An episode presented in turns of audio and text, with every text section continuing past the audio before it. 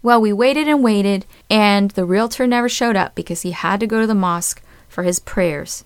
So we made arrangements to come back after the weekend, and we came back, and the realtor met us, and he didn't have the key. So we made arrangements to come back again, and we were really hoping that this house was worth it. Frontier Missions Journal. Stories of Hope for the Unreached with Adventist Frontier Missions.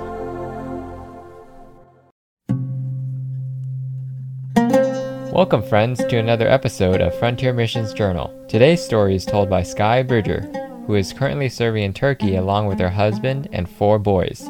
Sky will be telling us about a near disastrous experience of buying a fixer upper house in Turkey in order to obtain a residency visa. Here is Sky Bridger. I'd like to tell you a story called The Big Orange House. When we moved to Turkey, one of the most important things that we had to deal with was how were we going to stay in the country? Because it wasn't that easy to get a residency permit. So we started off with a three month tourist visa, and then during that time, we were able to get a five month tourist residency permit. And then when that expired, we could get one more tourist visa, but then we would run out of options. So, at our first immigration appointment, we asked what our options were, and they said we either needed to be enrolled in school or have a work permit, or we needed to be married to a Turk, or we needed to own a home. Well, when we looked at those options, the only one that was viable for, for us would be to own a home. So we spent weeks on the road looking for property, and not coming up with anything that was remotely within our price range or what we were looking for.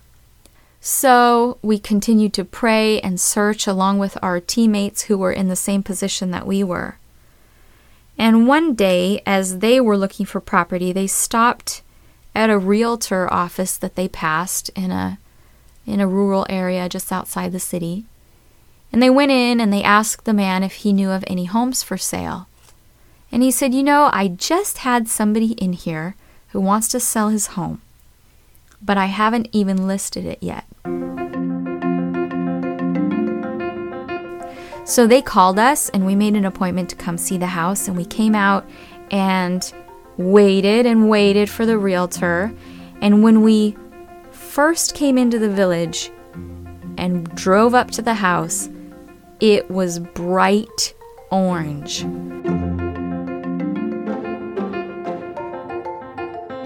The whole front of the house was bright orange and it had a big red Turkish flag hanging over the one of the windows.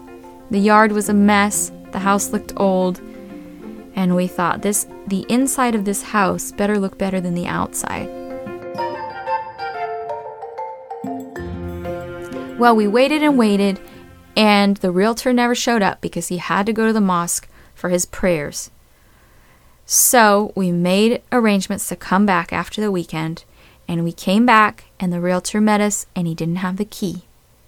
So we made arrangements to come back again, and we were really hoping that this house was worth it.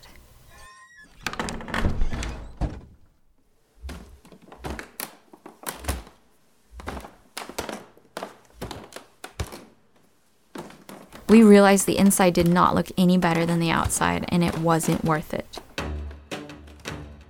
And the realtor said, No problem, no problem. We'll fix it up. I'll get a team. We'll refurbish it. We'll have it done in two months. It'll be a beautiful house.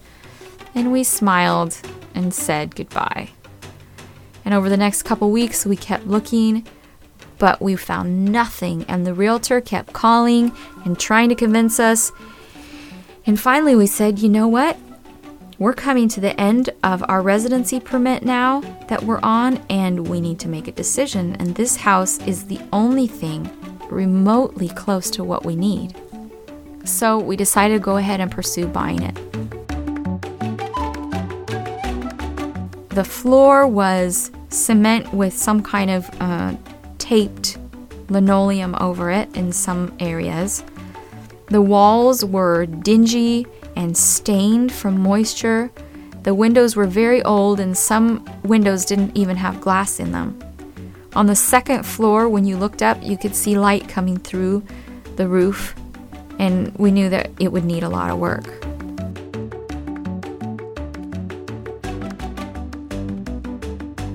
The other thing that was really important to us was whether or not the house had a legal deed because we needed that deed in order to get the residency permit that we wanted.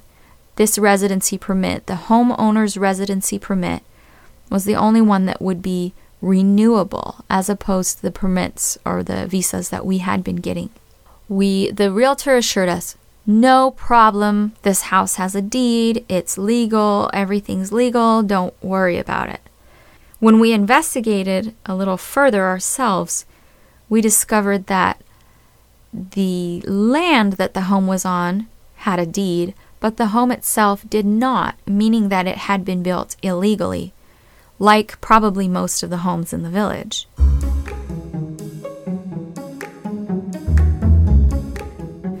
So, my husband went to the immigration office and he showed them the deed and he showed them the utilities on the house and he said, I want to get the homeowner's residency permit. Is it possible for me to do so with this deed? And the person he talked to at the immigration office said, No problem. Just come in with your deed and you can get the residency permit. Well, we were beginning to get a little skeptical of this phrase no problem at that point. And so we went to the deed office Jacob went to the deed office and he asked the deed office, Is it possible for me to get a deed on this house? And the deed office said, No problem. Just buy the house and move in, and then come in and apply for a deed, and we'll give it to you. So we started the process of purchasing the house. And this was not an easy process. We had to go through several weeks of clearance by the military and now we were in August and it was Ramadan, and nothing happens during the month of Ramadan. So we waited and waited and waited, and it felt like it would never happen. Well, finally, thank God, it did happen. We were able to buy the house, and Jacob went in and he applied to get a deed on the house, and the deed office sent a survey team to measure the land, and they came back with a denial. They said the house was too big for the land, and therefore you can't have a deed on the house. So we wondered what to do. We prayed and prayed again as we had been doing, and we were wondering whether we should go ahead and refurbish the house and try to sell it or what we should do. We knew from all our searching that it wasn't that easy to just go out and find another house. So we decided to go ahead and move forward with the plans to refurbish the house.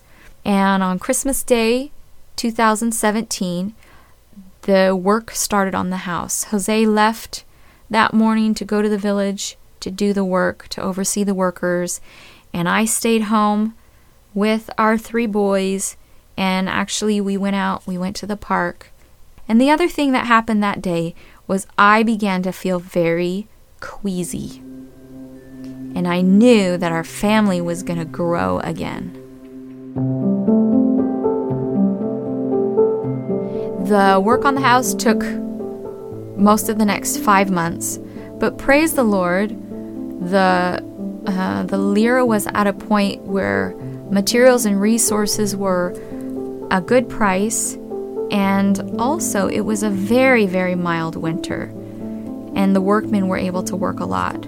There was still a lot of craziness. Our realtor hired family members who weren't always the most reliable workers, they were very messy. For example, one day they wanted to take a window out to replace it, and they said, We'll just break it. And Jacob said, Please don't break it. I'll take it out very carefully. And he turned around to get the tools and he heard a crash. And they had just busted the glass out, and now our yard was full of broken glass. And he spent a lot of time picking up broken glass so it would be a safe place for our kids to play. Another thing that happened during the refurbishing was that two of the workers were father and son, and apparently they had a fight, and the son shot his father. Didn't kill him, thankfully, but he was in prison, and our realtor, who was heading up the team, had to go bail him out of prison to come work on the house. Eventually, the workman walked off the job, and the realtor had to find some more. But by May, when we were facing our next immigration appointment, the house was finished enough for us to move in there. We moved into the house, hoping that when we went in for the immigration appointment, they would accept our land deed. A week later, we had our appointment, and our request for a homeowner's residency permit was denied because we didn't have a deed on the house. Thankfully, they did give us another five months, which we weren't expecting. We were falling on our knees and asking God to open the doors for us because it looked like such an impossible situation. Over a year now, we had been in limbo, not knowing if we'd be able to stay, not knowing if we'd be able to get a visa, not able to really put down roots or spend time in language learning. And the delay felt huge to us. There was a language app that I had been using that had one phrase in it that really stuck in my head. The sentence that was translated was, this city doesn't want you. And I remember that phrase just playing over and over and over in my mind every time we got bad news, every time we went to the immigration office, and sometimes even when we visited with people around us. This phrase, this city doesn't want you, kept coming to my mind. And I knew that Satan didn't want us in this city. And I knew at the same time that if God wanted us in, in this city, it didn't matter who didn't want us. And so, as we continued to face obstacles and we continued to see doors open up until this point, we had a growing peace that if God wanted us there, it would work. And if God wanted us somewhere else, then that's where we wanted to be. We were ready for whatever happened. One day during the next couple weeks after our visa appointment, our residency appointment, one of our coworkers from a neighboring city came by and heard our story and prayed with us. And I remember him praying specifically, Lord, change the laws of the land if necessary in order for this family to be able to keep the house. And of course, I thought that that was kind of a strange prayer. I could think of all kinds of prayers to pray, but that one didn't cross my mind. Well, about two weeks after our appointment, something happened called the Peace Table. And the president was up for re election, and in a bid for extra votes, he was offering homes like ours that didn't qualify for deeds to be able to get deeds.